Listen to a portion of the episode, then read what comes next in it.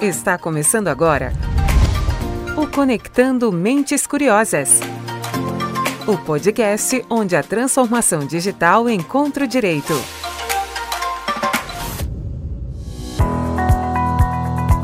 Fala, mentes curiosas, tudo bom com vocês? Sou Gustavo Maganha, seu host desse podcast sobre tecnologia, inovação e direito. Começando mais um episódio especial da nossa websérie sobre os impactos da Covid-19 sobre os olhos da lei. Hoje nós trazemos um assunto muito importante: a recuperação judicial.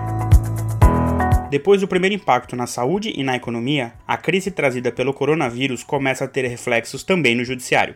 É grande e genuína a preocupação com o colapso do sistema, que teme receber uma enxurrada de ações pós-Covid-19. Alguns projetos de lei já estão em discussão para encontrar saídas, mas será que era preciso tamanha movimentação? Já não teríamos outros mecanismos jurídicos para resolver a questão?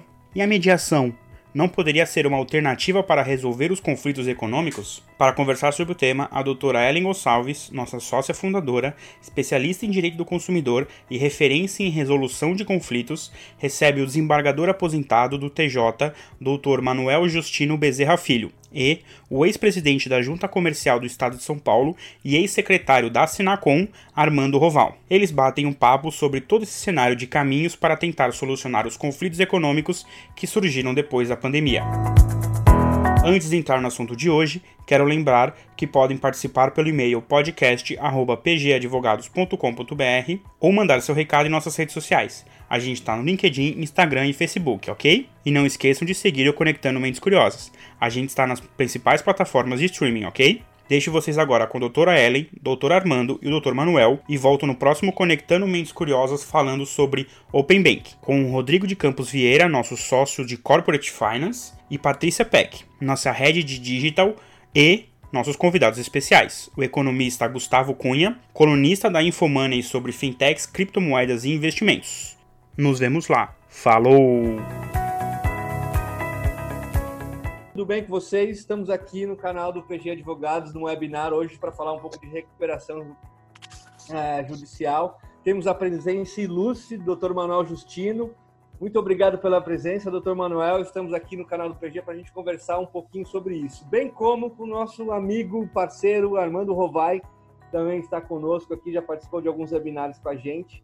Hoje a gente vai ter a mediação da doutora Ellen, que é sócia do PG Advogados.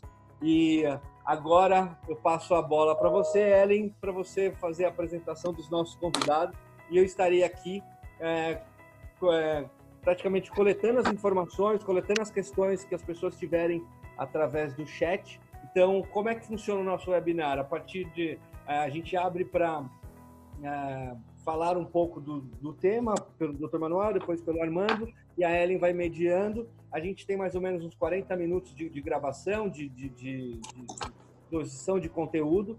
Quem tiver alguma pergunta, por favor, é, insira no chat, que eu vou coletando essas informações, coletando essas perguntas e vou passando para os nossos participantes irem respondendo no decorrer da, da nossa web.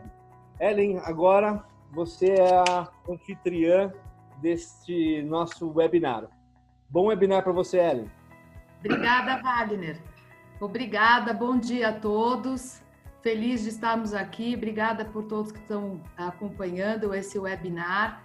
Quero dizer do meu enorme prazer e satisfação de ter dois grandes juristas aqui conosco, né? A participação hoje é, é do Dr. Manuel Justino Bezerra Filho, que aceitou gentilmente o convite de nos brindar aqui conhecimento dele. Lá, né? não preciso ficar olhando. Do tema da recuperação judicial e então, muito obrigada, doutor Manuel. O senhor nos brinda. Obrigada por todo o esforço, por estar aqui conosco hoje. Eu fico muito feliz, né? E o nosso grande amigo e jurista também, doutor Armando, que, aliás, fez um outro webinar comigo, né, Armando, sobre assembleias virtuais. Eu teve a oportunidade de participar outras vezes. Então, acho que essa manhã a gente tem aqui dois grandes juristas para nos brindarem sobre o tema da recuperação judicial. A ideia aqui é, é, é que nós possamos é, é, falar, deixar o doutor Manuel, né, num período maior, para que faça um panorama o, da questão legislativa nesse momento de pandemia, durante a pandemia e um olhar do pós-pandemia, e, e, eu faço algum contraponto, Armando também faça suas contribuições, mas que a gente possa é, é, permitir ao Dr. Manuel colocar a análise que ele faz como estudioso e referência é, no tema é, desse momento da pandemia e da, das recuperações judiciais, tanto aquelas em curso quanto aquelas que ainda não é, foram propostas, né, doutor Manuel? Quer dizer, como é que está esse cenário hoje, até legislativo, a gente tem visto várias, é, vários projetos, orientações, enfim, é, eu gostaria de, sem mais é, demora, ouvir o senhor, né, e na sequência depois a gente conversar, né, Armando? Armando também fazer suas contribuições. O tempo é curto para tanto conhecimento, né? Então a gente precisa começar a compartilhar. Né? E me perdoe, eu não falei o currículo todo do senhor, acho que dispensa do Armando, dispensam aqui maiores apresentações, são doutores, né? Doutor Manuel, desembargador aposentado do tribunal, são professores, professores do Mackenzie também, né? Armando, Armando da PUC e o doutor Manuel também é da Escola Paulista de Magistratura, né, doutor Manuel? Então, mais uma vez, muito obrigada, doutor Manuel, muito obrigada, Armando, é, e passo a palavra ao doutor Manuel é, é, para que faça essa, por favor, essa explanação sobre o tema da recuperação judicial durante a pandemia e um olhar no pós-pandemia, né? É, a situação realmente, infelizmente, a gente ultrapassa uma, é, passa por uma crise sanitária e uma crise econômica, né? Que se afigura muito severa, né? Sem contar também da crise política, mas não vamos entrar nesse assunto agora no que tange a questão econômico-financeira das empresas, né? A situação merece realmente toda a reflexão, todo o cuidado nesse olhar e, e com possibilidades, né? Com é, uma visão de tentar é, é, rever as, os meios de solução, quer dizer, como tratar isso, né? Como tratar isso nesse momento. Muito bem. Estou com a palavra, Ellen? Pois não, é um prazer. Tá bom. Em primeiro lugar, eu vou pedir desculpa se eu der algum fora aí, porque eu não estou muito habituado a isso. Eu dou aula, acho que há 50 anos, e é a segunda ou terceira vez que eu participo desses negócios aqui. Até falei, se passar um gato aqui correndo, vocês não estranham ou não, que ele, ele atravessa aqui de vez em quando. Em primeiro lugar, claro, eu queria agradecer o convite da Ellen. Não é, Ellen? É o que a gente fica satisfeito quando a gente vê antigas alunas que agora já são advogadas brilhantes. Ao mesmo tempo que a gente fica satisfeito por isso, o triste, porque diz, realmente eu estou ficando velho, olha aí, as minhas jovens, é, já todas advogadas aí, projetadas no mundo, fazendo uma série de coisas, mas é assim que a vida continua. Obrigado, Ellen, obrigado pelo convite e também agradecer a presença do Armando Rovai. O Armando Rovai é meu velho amigo, professor da PUC do Mackenzie, eu sou professor da Escola Paulista e do Mackenzie também, mas o Rovai também, além de meu amigo, e aqui fica um temor reverencial, ele é meu chefe, viu? Ele é o chefe do Departamento de Direito Empresarial lá do Mackenzie. Então eu tenho que aqui prestar as homenagens para ele com o temor reverencial que a gente normalmente presta aos nossos chefes. Rovai, grande abraço. E agradecer o Wagner. Se não fosse o Wagner, eu não conseguiria estar aqui. Pode ter certeza absoluta. É, uhum. a, a, turma aí não sabe o trabalho que dei, deu para que eu pudesse chegar aqui. Mas tudo bem, chegar nessa tela. Muito bem, eu vou tentar falar em 20 minutos. Eu vou tentar falar em 20 minutos, porque eu sei que o tempo é limitado. O tempo de todos é limitado. O que eu queria dizer é o seguinte: é, em primeiro lugar, eu não sei se vocês, como eu, sentem o problema que está existindo agora, que depois dessa começou a quarentena, começou uma quantidade de informação tão grande, de webinar, de live, de, do YouTube, de Zoom, de tudo isso, que no fim, ao invés de você se sentir informado, você se sente desinformado porque de tanta informação que vem, que você fala, pô, eu não consigo, eu não consigo hoje, por exemplo, se eu não estivesse aqui, eu estaria em uma das da, uma outra é, reunião, ou então uma terceira reunião, enfim, uma série de coisas todas ao mesmo tempo. Nesse momento, eu estaria participando de outras duas reuniões que, evidentemente, não dá para participar exatamente por causa desse, dessa quantidade de informação que nós estamos tendo. Mas, de qualquer maneira, vamos lá, vai. É, eu, quando a, a Ellen propôs, ela propôs falar, evidentemente, é a crise do Covid, e eu se, é, sugeri que a gente falasse crise e a crise do Covid e a crise do pós-Covid. Por que, que eu queria falar sobre essa crise do pós-Covid? E aí eu já entro no nosso assunto, preocupado também com o nosso horário lá, eu entro no nosso assunto para dizer o seguinte: há certas coisas que são óbvias, eu não preciso falar, só lembrá-las. Nós estamos em três crises muito graves: a crise da saúde, a crise financeira e a crise política. E a gente corre perigo de partir para o colapso de todas elas. Colapso da saúde, o verbo colapsar agora virou, virou moda.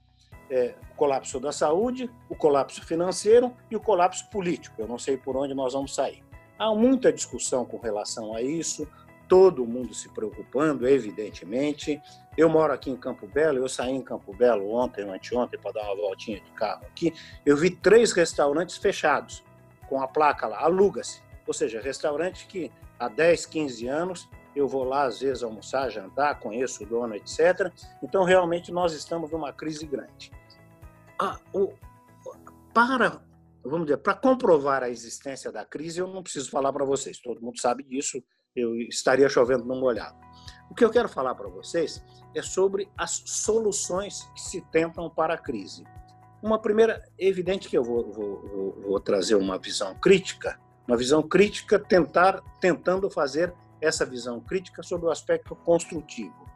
A, a primeira crítica que eu faria era o seguinte: eu tenho percebido que os advogados em geral, o, o sistema jurídico em geral, tem avançado para um tipo de preocupação que eu acho que não é do jurista, que é o problema econômico. Nós não entendemos de economia. Nós não somos, claro que tem um monte de colega nosso que é advogado, que é que é contador, que é administrador, que é economista, etc. Mas eu não. Eu, por exemplo, teo, teoricamente não, efetivamente eu não entendo de economia. O nosso campo é o campo do direito. E eu tenho visto que os colegas em geral têm se preocupado em entrar no campo da economia. Eu acho perigoso que a gente tente entrar num campo que não é o nosso. É claro, nós temos crise de saúde, crise financeira, crise política, etc. Mas nós temos que examinar sob o aspecto jurídico, me parece isso. E claro que a, a, o direito é aquele que vai encaminhar soluções ao lado do, do, da saúde, ao lado das finanças, ao lado da política, etc. E aí eu entro então diretamente no campo no campo do direito eu acho que é bom fazer esse essa lembrança que eu vou fazer, porque para nós pode ser muito comum, mas nem todos que estão nos ouvindo estarão informados sobre esse aspecto. Houve o que eu tem um termo muito curioso que eu vejo. Estou sempre preocupado com o tempo, viu, Ellen? É, Não, eu, fica à vontade, o tempo é seu. Fica, fica nada. Se deixar, eu falo até uma hora da tarde Não, sem que parar. Bom. Antes, Armando, tomar muito cuidado. Então, o, o, o que, eu, o que eu, eu acho um termo muito curioso, que eu diria que está havendo o que eu chamaria uma, uma crepitância legislativa. Por que uma crepitância legislativa? Todo mundo quer legislar, todo mundo quer trazer lei, todo mundo quer trazer regra. E não, não, então vamos resolver dessa forma. E para nós que estamos estudando e para quem não está acompanhando, então eu fiz aqui e vou lendo, claro, porque tem tanta lei que não dá, né? Nós temos primeiro a recomendação número 63 do CNJ, do Conselho Nacional de Justiça. Recomendação, eu vou dizer quais são e depois vou dizer qual a crítica geral que eu tenho com relação a isso. A apreciação. Quando diz crítica, parece que eu estou criticando. Não, a apreciação sobre isso. Então, primeiro nós temos a re recomendação número 63 do CNJ, do Conselho Nacional de Justiça, que é do dia 31 de 3 de 2020. Essa recomendação embora seja mera recomendação, a origem é o CNJ. E a gente sabe que o CNJ tem uma posição constitucional que ela é muito ouvida pelo judiciário em geral. Claro que quando ela faz uma recomendação, essa recomendação não é obrigatória, mas para que para quando você tem uma recomendação, pelo menos você tem, vamos dizer, um encaminhamento geral que você pode usar ou não. E se você usar e chegar a bom resultado, tudo bem. Se não quiser usar, não usa, porque é recomendação, o juiz não é obrigado a usar. Mas é, então nós temos a recomendação número 63 do CNJ, de 31 de 3 de 2020. Além disso, nós temos o provimento, esse provimento eu acho extremamente curioso. Provimento número 11 de 2020 é o provimento do, da Corregedoria Geral de Justiça de São Paulo. É do dia 17 de 4 de 2020. Esse provimento cria um sistema de tentativa de conciliação que é, se diz extrajudicial, mas é judicial, e é uma tentativa de solução não só das ações em andamento, como dos problemas que vão surgir.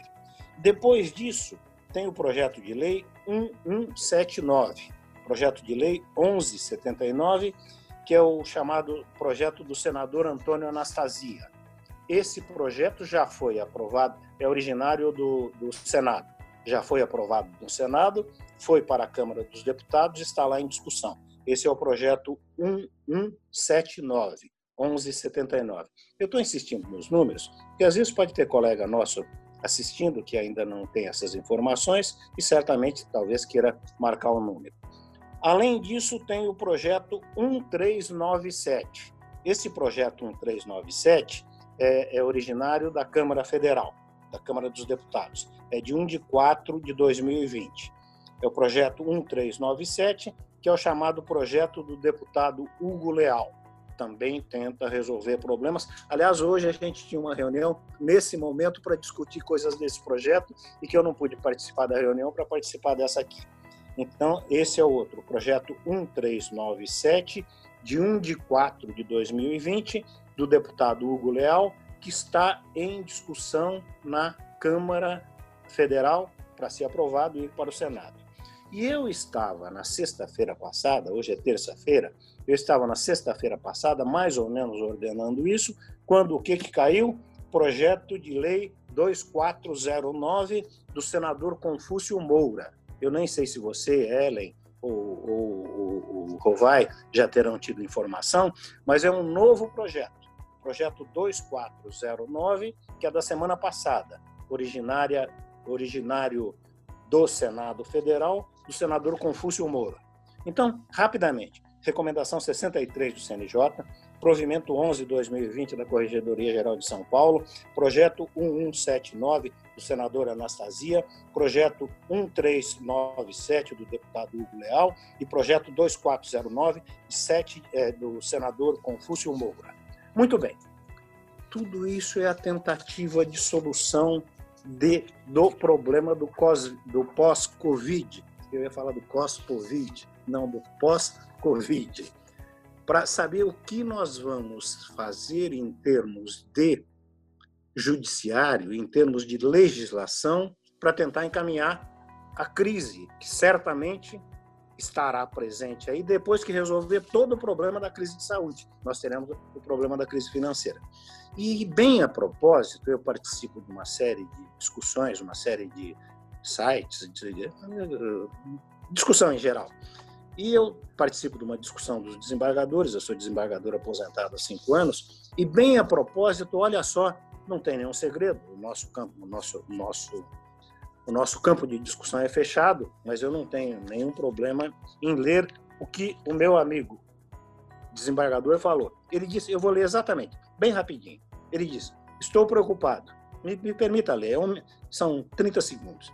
Estou preocupado muitos pedidos para não cortar água, não cortar luz, não protestar título, não pagar empréstimo, calamidade pública, etc, etc.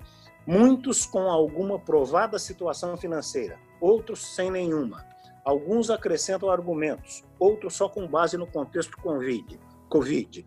Pessoas físicas, jurídicas, grandes, pequenas, despejo, recuperação judicial, obrigação tributária e tantas outras. E aí ele termina dizendo: Precisamos mais nunca de entendimentos unificados. Seria essencial um mutirão emergencial gigantesco de conciliação. E ele termina então perguntando: algo está sendo pensado neste sentido? Eu falei com ele, conversei com ele, etc. E essa preocupação é a preocupação que eu queria examinar. O que que nós estamos fazendo com toda essa legislação que eu falei para vocês? Nós estamos judicializando os problemas que vão ocorrer certamente em decorrência do Covid na fase do pós-Covid. Já está ocorrendo e vai ocorrer mais de todo mundo correr para a judicialização. Nós sabemos que o povo brasileiro, não sei se os outros povos também, eu falo pelo povo brasileiro, nós sabemos que o povo brasileiro tem uma, uma tendência muito grande à judicialização, não é? Tanto que qualquer. Já viram a discussão? Ah, você está fazendo. Vou te processar. Você vai ver, vou te processar. Qualquer coisa é processo. Parece ótimo, ótimo que acreditem no judiciário, ótimo que esperem alguma coisa do judiciário, só que o judiciário também ele pode entrar na, na entropia, ele pode entrar naquele verbo que eu sempre esqueço e que eu coloquei do colapso. O, o poder judiciário pode colapsar e vai. Eu estou usando o termo colapsar, eu acho tão, tão chato esse verbo, tão ruim, mas todo mundo usa. O, o poder, o poder judiciário vai explodir. Ele vai entrar nesse na, no, na chamada entropia. Ele vai ter tanta informação, no caso, tanto pedido de solução, que ele não vai conseguir solucionar nada. Então, vejam aqui, a, o provimento número 11 de 2020, que é o provimento da corregedoria, é, eu fiquei até com pena dos meus amigos juízes que vão cuidar disso que são a Renata Mota Maciel, Paulo Furtado de Oliveira Filho e a Maria Rita Rebelo Pinho Dias. No fim, eles é que vão cuidar disso no início. No fim, eu fiquei sabendo que o projeto inicialmente era deles mesmos. Eles mesmos que fizeram isso. Aí eu falei, eu falei, mas como? Vocês vão se matar? Como é que vocês, vocês já cuidam dessas varas? Aí, e, e eu achei curioso, me permita isso aqui, eu achei curioso, dá tempo ainda, como termina aqui, dizendo o seguinte, olha, isso no provimento eu conversei com eles. Tá? As audiências, mas olha só, vê se não parece crueldade. Como, for, for, como eles mesmos aqui fizeram, não foi. Senão seria uma auto-crueldade. Mas olha só a última frase do provimento. As audiências serão realizadas conforme cronograma a ser estabelecido consensualmente pelos próprios magistrados responsáveis. Olha só, olha a crueldade preferencialmente no período matutino, a fim de não prejudicar as atividades regulares dos participantes em suas respectivas varas judiciais. Ou seja, sabe o que vocês vão fazer, meus queridos amigos juízes? De manhã, já que vocês não fazem nada, já que vocês ficam dormindo a manhã toda, vocês parece que é isso, não é? Então vocês vão trabalhar de. Vejam, é, prever que vai fazer audiência no período da manhã para não atrapalhar o resto do trabalho. E nós que somos do dia a dia, apesar das críticas que existem no judiciário, nós que somos do dia a dia, que trabalhamos nisso, e eu que fui juiz durante 30 anos e advoguei contando tudo aí uns 20 anos, a gente sabe a quantidade de trabalho, e falo por São Paulo e por outros estados também, a quantidade de trabalho que os juízes têm. O que, que eu quero dizer com tudo isso?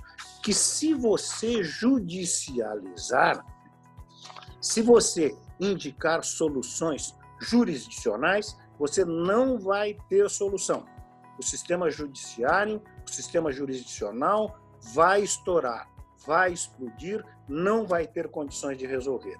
E principalmente pelo seguinte, que o tempo, e isso a gente sabe, o tempo jurisdicional é diferente do tempo empresarial.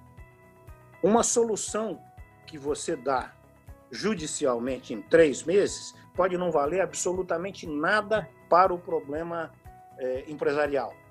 Eu tenho vários exemplos disso. O financiamento DIP, por exemplo, que você fica às vezes três, quatro, cinco meses discutindo. Quando finalmente você chega à conclusão, sim, você tem autorização, tem toda a garantia do judiciário para fazer aquele negócio, o financiador diz: não, agora não me interessa mais. Me interessava entrar nesse financiamento DIP há cinco meses atrás. Agora a situação. Então, o que eu digo é o seguinte: a solução jurisdicional é boa, só que a solução jurisdicional, e pelo próprio, pelo próprio tipo de trabalho jurisdicional e pelo próprio tipo de atividade empresarial, a solução jurisdicional teria que vir num tempo rápido, que não vem atualmente, não é por culpa do judiciário, não vamos entrar nessa discussão. É, é, a solução jurisdicional tem que vir num tempo que não virá certamente se tudo for judicializado para a tentativa de solução do problema da Covid. E, para não dizer que eu estou aqui, a primeira coisa, então, que eu faria era tentar responder a pergunta do meu amigo. Alguém está, algo está sendo pensado nesse sentido? O que a gente tem discutido é exatamente isso. Vamos ver o que, que se pode fazer nesse sentido, no sentido de tentar resolver só judicializando em último caso, por todos esses problemas que eu estou tentando mostrar. Nós temos a experiência do Sejusc. O Sejusc aqui talvez pudesse ser levado a uma situação em que só caísse na mesa do juiz para ele homologar, só. Está tudo certo, todo mundo viu, o juiz olha lá, simplesmente ele lê e homologa. Uma outra solução que existe também é a mediação da Lei 13.140 de 2015. Eu examinei lá alguns artigos, que agora não estão mais aqui e eu não vou procurar, mas tem lá artigos que permitem, na Lei 13.000, aparece aí de novo, lei, na Lei 13.140 de 2015, que é a lei de mediação, que permite uma mediação extrajudicial com suspensão de processos. Falta um minuto para completar 20 minutos e eu vou terminar dizendo o seguinte: eu queria dar essa visão. Em primeiro lugar, eu não quero dar aquela visão crítica que diz: olha, está tudo errado, nós não sabemos. Não.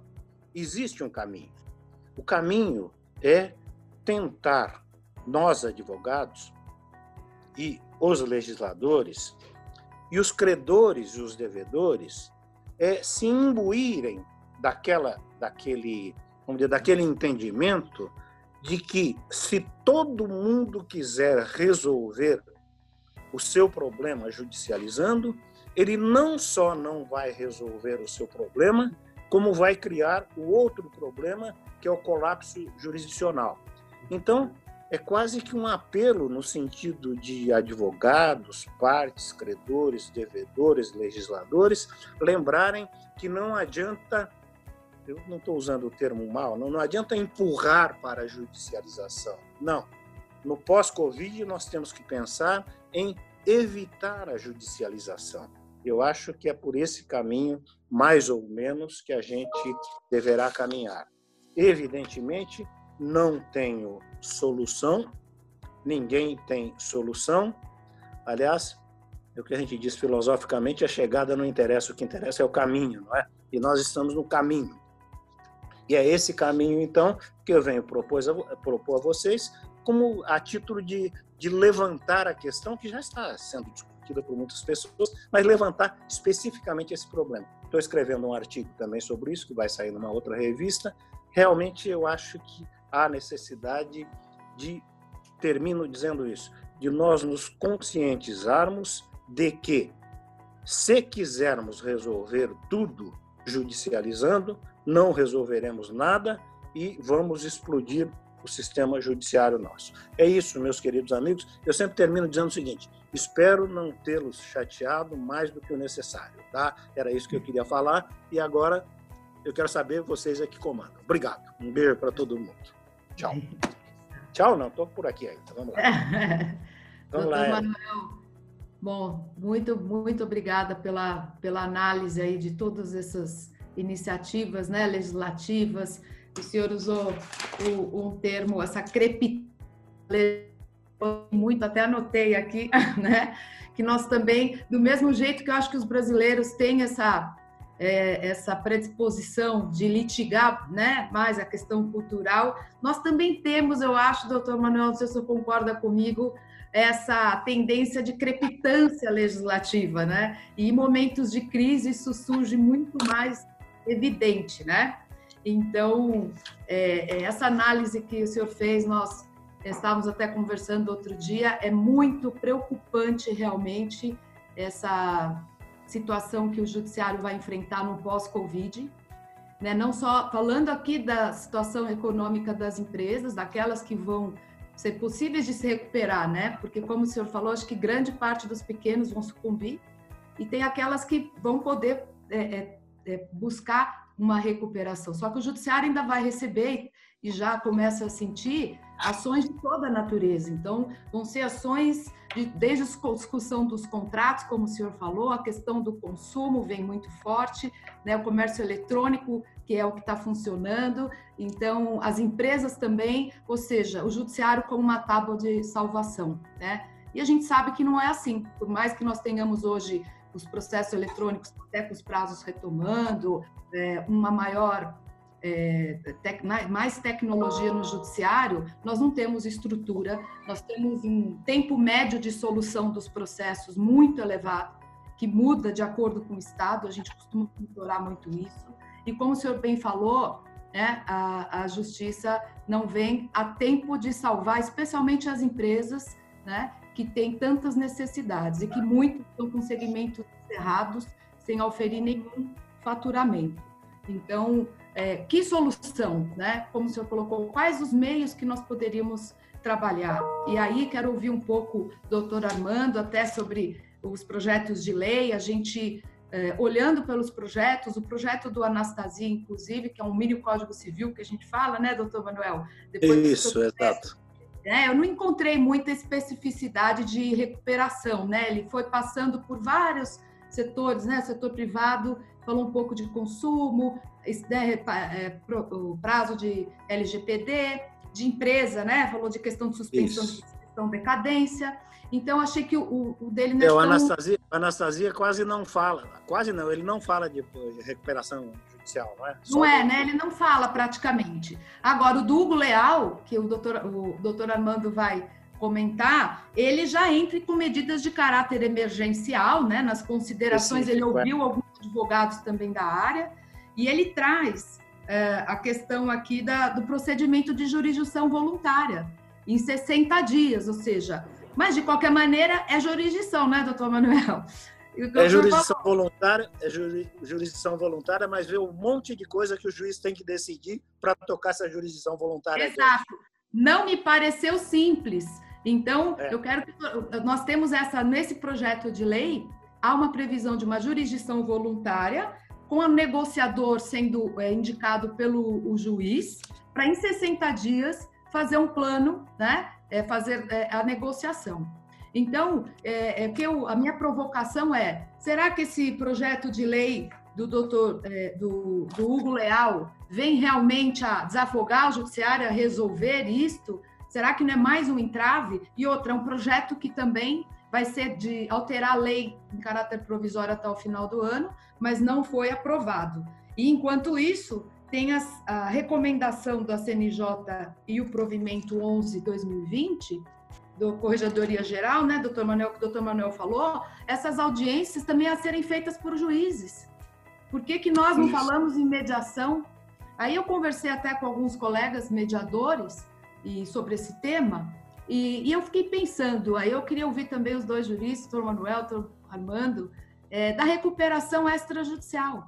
Será que não é o caso de nós termos já, desde já, a mediação está sendo possível, óbvio, virtualmente, mas, ou seja, um sistema, um fluxo de mediação para negociação com os credores, a elaboração de um plano, né? E aí sim, a homologação ou não, porque é facultativa, me corrija se eu estiver errado, apenas para é, não vai, é, é, na verdade, pode ser feita a recuperação extrajudicial sem homologação, mas ela não vai obrigar, né, doutor Manuel, não vai ser título executivo. Mas numa situação como essa, será que a mediação, junto com colegas, vai ter que ter advogado? Porque o mediador não necessariamente ele tem o conhecimento específico, mas que as empresas possam recorrer a isso e submeter, quando oportuno, para uma, uma mera homologação. E aí teria um tirão de homologação, né, doutor Manuel, que me parece mais simples do que nós ficarmos com um negociador 60 dias, depois vir a recuperação judicial. Não me pareceu simples o procedimento, não também não estou aqui, não tenho nem possibilidade de falar, não me pareceu muito simples o, o, o PL do Hugo, é, é, Hugo Leal, achei interessante, mas não achei muito simples e não resolve essa questão que o doutor, doutor Manuel colocou bem, da extrema judicialização e do colapso do sistema judiciário enquanto as empresas sucumbem e, e acabam falindo realmente. Então, antes, antes, do, antes do, do Rovai falar, posso falar um minuto?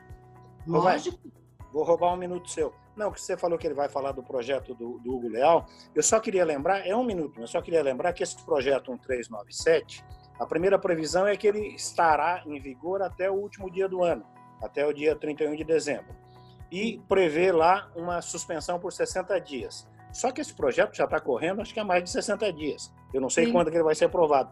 E lembrar que o projeto anterior, que é aquele famoso projeto 10.220 de 2018, que foi apensado ao projeto 6.229 de 2005, e que O ano passado, várias vezes a gente esteve em Brasília porque falamos: hoje vai ser aprovado, hoje vai ser aprovado, hoje vai ser aprovado. Não foi aprovado, depois de dois ou três anos de discussão, praticamente agora não sei se terá alguma chance, já esqueceram do projeto. Não, eu só queria que o Rovai lembrasse disso, que a gente não sabe. Daqui a pouco eles aprovam esse projeto do Hugo Leal no dia 31, 30 de dezembro, para valer até o dia 31 de dezembro. É só isso. Vamos.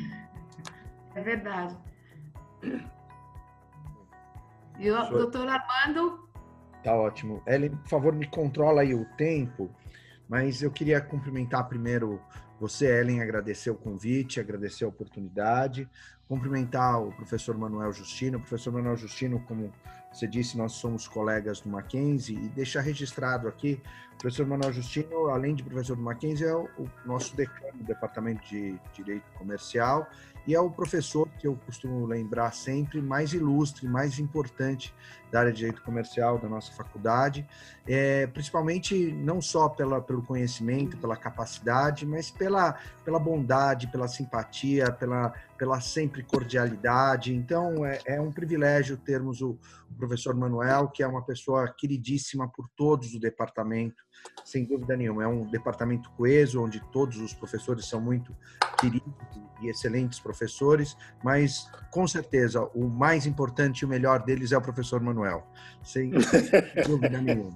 Mas Agora lá. virou gozação, mas vamos adiante, vai. Não, não é não, não é gozação não. Estou falando do fundo do meu coração e você sabe disso. Falando agora para um monte de gente ouvir.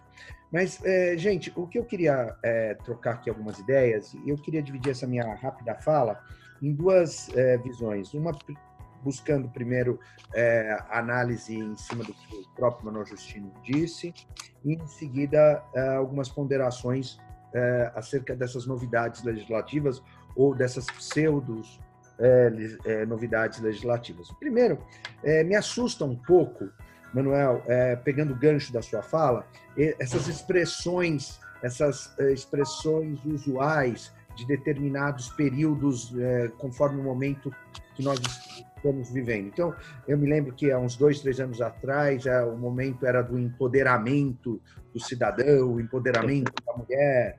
É, há tempos atrás, a gente pouco tempo atrás nós tínhamos a, a, empatia, a falta de empatia de fulano, a falta de empatia de tal fulano, ou a empatia de... Bom, e agora o colapsar, né? Colapsar. Então, é, é, me, me assusta um pouco, porque, na realidade, a gente está vivendo um problema muito mais sério, que nenhuma expressão consegue detectar com o tempo. Qual seja, o problema de uma pandemia que a gente tem que, acima de tudo, se concentrar na solução desse problema. Porque o problema econômico, os outros problemas tangenciais, eles vão ser estudados, vão ser analisados, vão ser ultrapassados. Um dia vai demorar, vai suar a camisa, vai nós seremos obrigados a verter lágrimas, a sofrer, mas a gente ultrapassa. O problema agora é passar pela pandemia acima de tudo.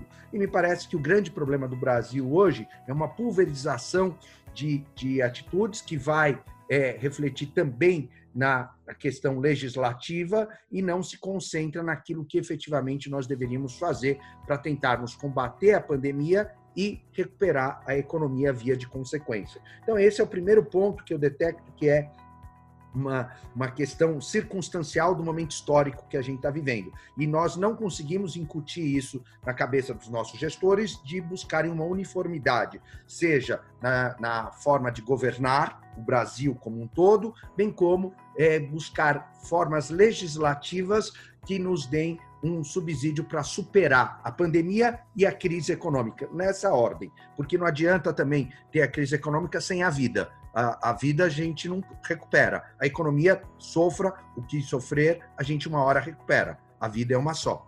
Então, é, é, é uma questão que a gente verifica de maneira muito é, específica. Depois, me assusta demais, Manuel, Ellen, é essa, essa demanda exagerada de projetos de lei.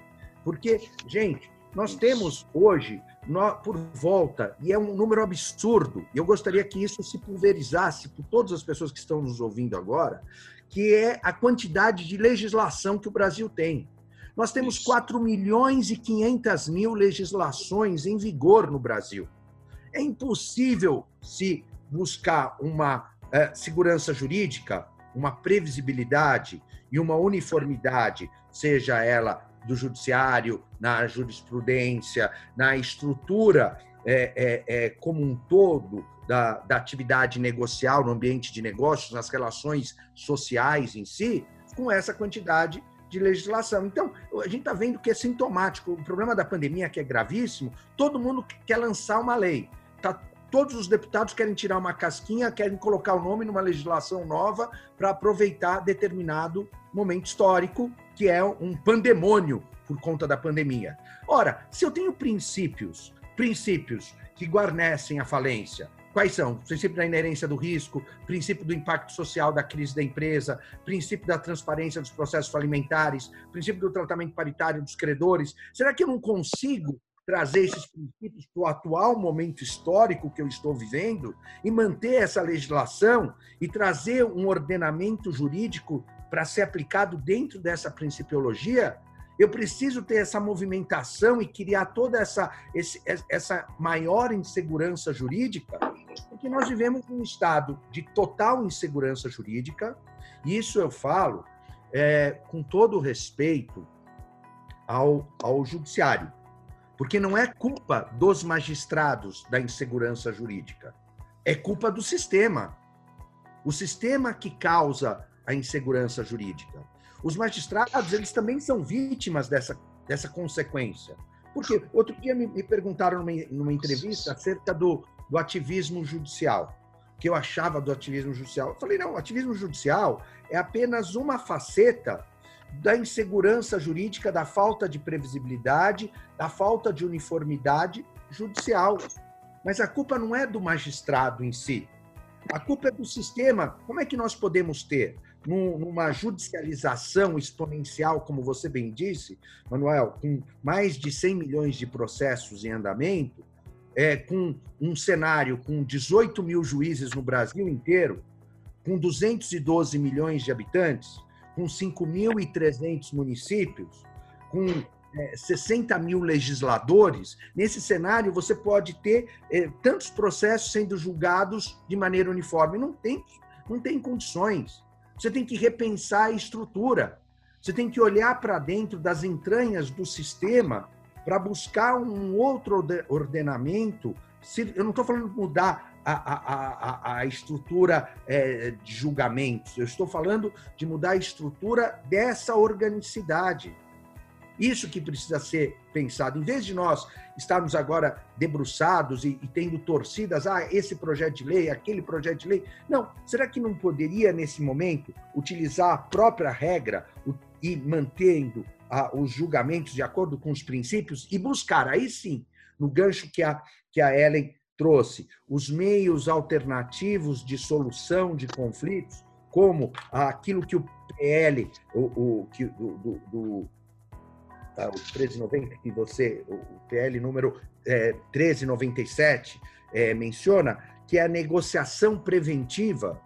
Será que nós adotarmos esses mecanismos através de, de, um, de uma solução alternativa de conflito para facilitar e mantendo a legislação sem criar mais regras, nós temos um, uma hiperinflação legislativa. Uma hiperinflação que causa uma confusão danada para o operador do direito, seja ele advogado, magistrado, promotor, não importa. É, é impossível se manter nesse oceano de regras esparsas, códigos, e, e, mais e mais alterações legislativas. Só o ano passado foram tantas modificações, a partir da pandemia, tantas medidas provisórias. Olha, eu acho válido até a intenção, em razão desse, desse, desse momento histórico que a gente vive, mas será que nós não temos mecanismos jurídicos, através da principiologia jurídica, para fazer, às vezes, do acerto, é, é, para buscarmos uma harmonia, um equilíbrio na conduta das nossas instituições, entre as quais o Poder Judiciário nas suas decisões? Será que não seria mais acertado dessa maneira? Então, eu, eu é, coloco é, essa questão muito mais como uma reflexão. Eu acho que é, o que realmente de todos esses projetos que estão hoje tramitando, a ideia mais revolucionária é, do ponto de vista para facilitar a vida das empresas, para buscar a, a, retirada da crise, a salvação das empresas, porque vai ser um momento histórico de quebradeira geral, de grande dificuldade, que talvez essa negociação preventiva possa causar um impacto positivo e deixando com que as partes tenham a oportunidade de negociação, de livre negociação, sem que o poder público se miscua de maneira exagerada nessas relações, pelo menos até um determinado momento. Porque, como você bem disse, Manuel, que esse seu colega desembargador te mencionou, o, o sujeito que quer também levar vantagem em momento da crise. Ele ainda não sentiu Isso. os efeitos, não sentiu os efeitos do Covid-19 no seu negócio, mas ele já quer tirar uma casquinha. É, a gente vê é, em diversos setores, em diversas atividades, essa é, é má intenção de determinados segmentos, determinadas pessoas. Isso que precisa ser bem é, é, acolhido para que não haja esse, essa, essa vantagem indevida.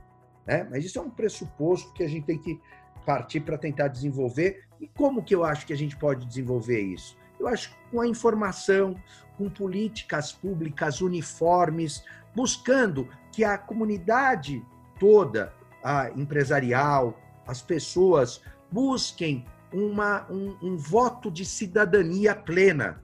Isso que eu acho, mas infelizmente parte de algo que está errado lá de cima, de Brasília, está muito pulverizado, cada um fala de uma coisa, um fala da Maria, outro fala em Catacoco, na Bahia.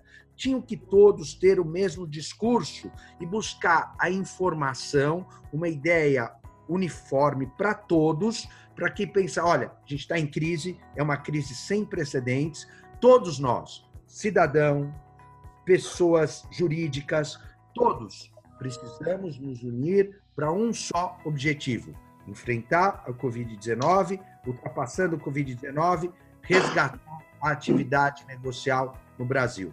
E me parece que é mais oportuno do que ficar inventando modificações legislativas e às vezes sem estudo. Manuel, o grande problema, a primeira vez que eu fui para Brasília, eu preciso falar isso rapidamente, já terminando.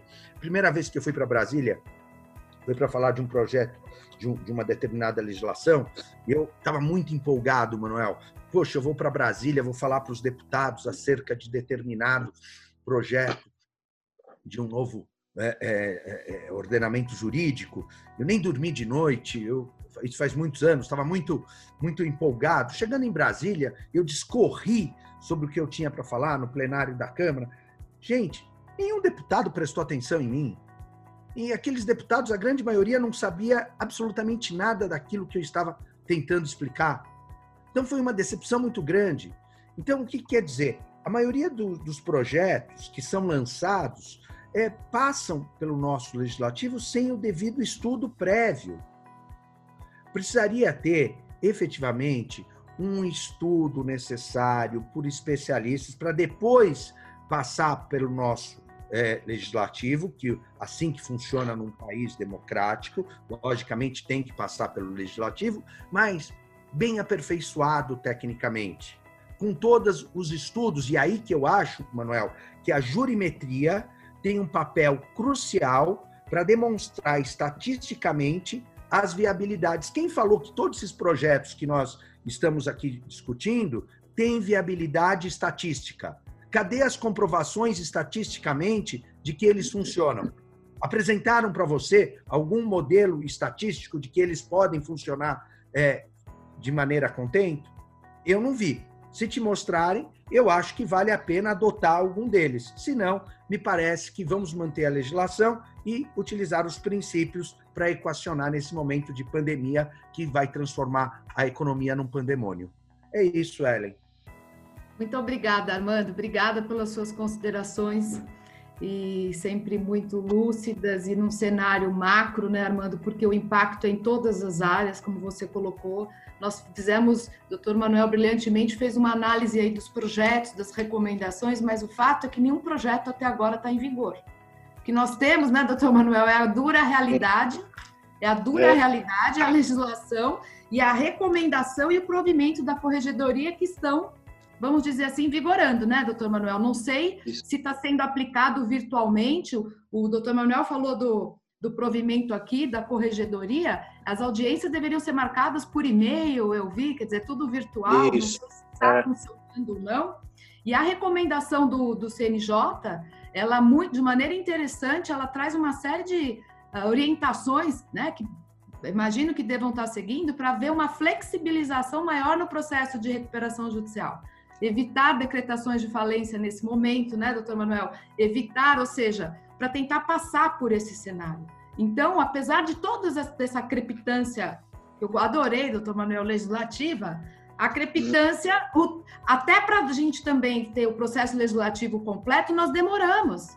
Então, assim, é, o que nós temos que esperar agora, e aí é um cenário político, é a ajuda do governo para as empresas, né? como esses pacotes que estão vindo. E as empresas, por si só, buscarem meios de solução que já existem. Conciliação, a mediação. Eu penso que, pela lei da mediação, é plenamente cabível a mediação na, na recuperação com as empresas. Né? O artigo 3 fala em direitos disponíveis ou indisponíveis que possam ser objeto de transação penso que nós não precisamos de mais projetos mesmo, né, Armando? Eu acho que a gente, eu tenho na vida um, um lema, é, doutor Manuel, que é vamos trabalhar com recursos que nós temos, né? Nós não Sim, podemos. É. Que recursos nós temos hoje? Que recursos as empresas podem adotar, né? E aí por isso que eu toquei no assunto da, da recuperação extrajudicial, ainda que, olha, vai demorar para homologar, se eu tiver pelo menos em classe de credores o ok de todos, né? Quer dizer, nós vamos ter que trabalhar aí um cenário, é, um cenário de crise, gestão de crise. Né? Tem que ser escalonadas as ações e as empresas hoje, tenho certeza, muitas não têm ainda nem os dados, como o senhor falou, né, doutor Manuel? Advogado não é economista, então... Isso o que, que é o, esse projeto, Armando, do Hugo Leal, ele fala em 30% de redução, né? Se a empresa isso. tiver, ele, ele pôs um número. É isso. Né? Qual é a situação econômica que vai respaldar essa negociação? Mas, enfim, eu poderia passar, eu quero passar a palavra para o doutor Manuel. Nós temos aqui uma, né, já são cinco para meio-dia, e eu acho que a gente tem que fazer muitos outros, porque é, é, é, muito bom, doutor Manuel, doutor Armando, a gente poder conversar. E eu gostaria é. que o senhor fizesse as só... suas considerações. Não, eu só queria fazer um registrozinho, um registrozinho histórico, que eu vi que você se impressionou com o termo crepitância. Eu gosto é. Não, eu gosto muito disso. Eu vou contar, é um minuto também. Eu, eu me formei na... Eu entrei em 69 Aliás, foi o período mais negro da história do Brasil, que foi o período do Médici, amigo desaparecendo, morrendo, sendo torturado, etc. Mas não era isso que eu ia falar. O que eu ia dizer era que o, o, o, o professor meu de direito penal era o famoso Basileu Garcia. E o Basileu Garcia, ele era apaixonado pelo Marquês de Becaria. E ele é que usava esse termo. Ele falava o jovem Marquês de Becaria com a sua incoercível crepitância intelectual. Eu me impressionei tanto, eu me impressionei tanto com a expressão dele que eu continuei usando sempre. Eu só deixei o incoercível de lado. Mas então é daí é, é que vem o termo crepitância. É, Ellen, claro que tudo isso ah, nós se me permitir, eu vou passar a usar agora. Como é que é? Como é que é? Se me permitir, eu vou passar a usar agora. O crepitância ah, sim, eu vou passar a usar agora. Usa, usa à vontade. É. Ele, então tá. Ele, ele se presta, quando a criançada começar a encher em casa, você fala, para com essa crepitância, criançada. E qualquer, qualquer momento vale, tá? Olha, é, isso que nós temos, a gente poderia ficar discutindo muito tempo, mas eu acho que nós conseguimos, tentamos transmitir a informação que a gente queria. Eu só quero agradecer a quem esteve presente e dizer que esperemos que tudo isso se resolva meu amigo Rovai, minha querida Ellen e meu amigo Wagner, sem, sem quem a gente não estaria aqui. Um beijo para vocês todos. Olha, deixa eu só ver para encerrar se nós temos perguntas, né, Wagner? Uhum. Porque. Bom, pessoal, estamos abertos às perguntas. Quem tiver alguma pergunta, pode colocar aí no chat, que a gente transmite aqui, passa para o Armando e também para o Dr. Manuel. E aí a gente vai né, chegando aí nas considerações finais do nosso, do nosso webinar. É, a gente já tem bastante conteúdo que a gente vai traduzir isso no, no nosso podcast. É, então eu acredito que já chegando aí na casa dos meio, praticamente ao meio-dia, né? A gente vai meio que encerrando o nosso webinar. Eu queria deixar, é, Rovai, queria que você fizesse suas considerações finais aí do desse conceito. Só, agra só agradecer. Recuperação judicial, quais isso no dia, enfim. É, eu, eu, eu, queria finalmente, Wagner, agradecer realmente a oportunidade, agradecer ao PG, a, a Ellen, você pela toda a estruturação, a oportunidade de estar junto com o Manuel, sempre é muito agradável.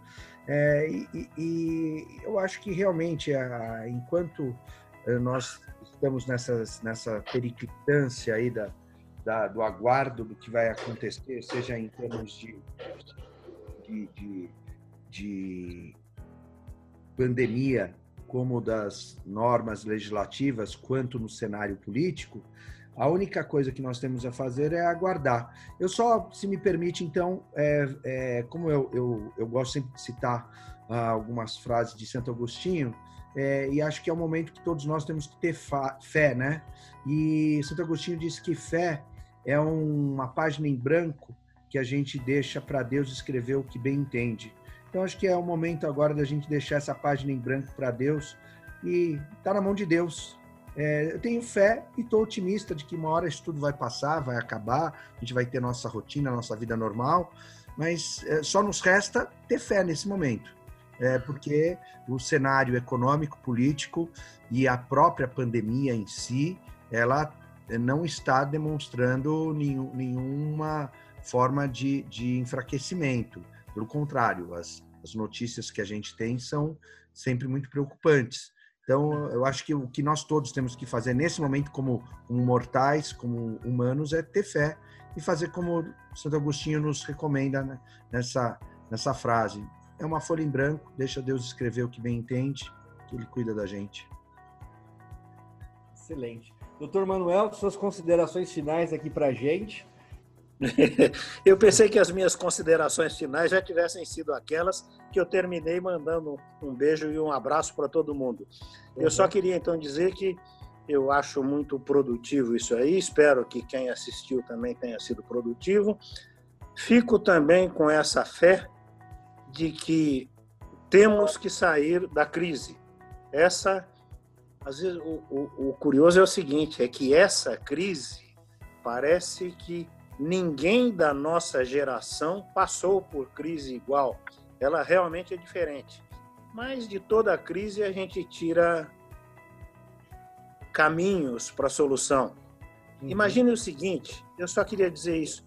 O, o, o maior país, o, o, o dominador do mundo atual, Estados Unidos, de repente se vê agredido desta forma por uma situação absolutamente nova e sem um sistema de atendimento médico que parecia que não precisava mesmo, o país era rico, tudo isso, e de repente isso aí traz uma nova lição para a gente. Mas eu não quero entrar nesse aspecto, porque realmente se entrar nesse aspecto, a gente não termina mais.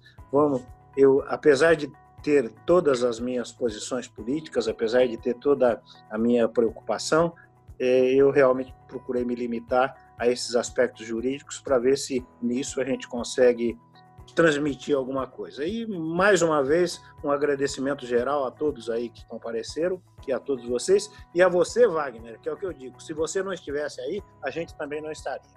Um abraço para todo mundo e um beijo para todo mundo. Ellen, Muito obrigado. eu só fui Wagner e todos os amigos que estão aí. Tchau. Muito obrigado. Mas quem, quem ajudou bastante também foi o Alessandro Roberto. Roberto Alessandro, que foi o nosso o também, grande também, é. que ajustou é, ali. Mas é eles não estão aqui, a gente não fala. Eles não estão aqui, a gente não fala deles, só fala de vocês. ah, ótimo, bom, gente, eu queria agradecer a participação de todos, foi excelente. Uh, mais uma vez, Rovai, muito obrigado pela participação. Doutor Manuel, prazerzaço conhecê-lo aqui por videoconferência através do Zoom. Ellen, muito obrigado, foi excelente a sua parte de provocações aí com todo mundo. Gente, amanhã estamos aqui mais uma vez e fica um beijo todo para vocês e saúde. Hashtag fica em casa, né? E vamos saúde. passar por essa. Obrigada, doutor Manuel. Obrigada, Armando. Beijo. Tchau, tchau, tchau. Beijo para todos. Tchau, gente. Tchau, tchau, tchau.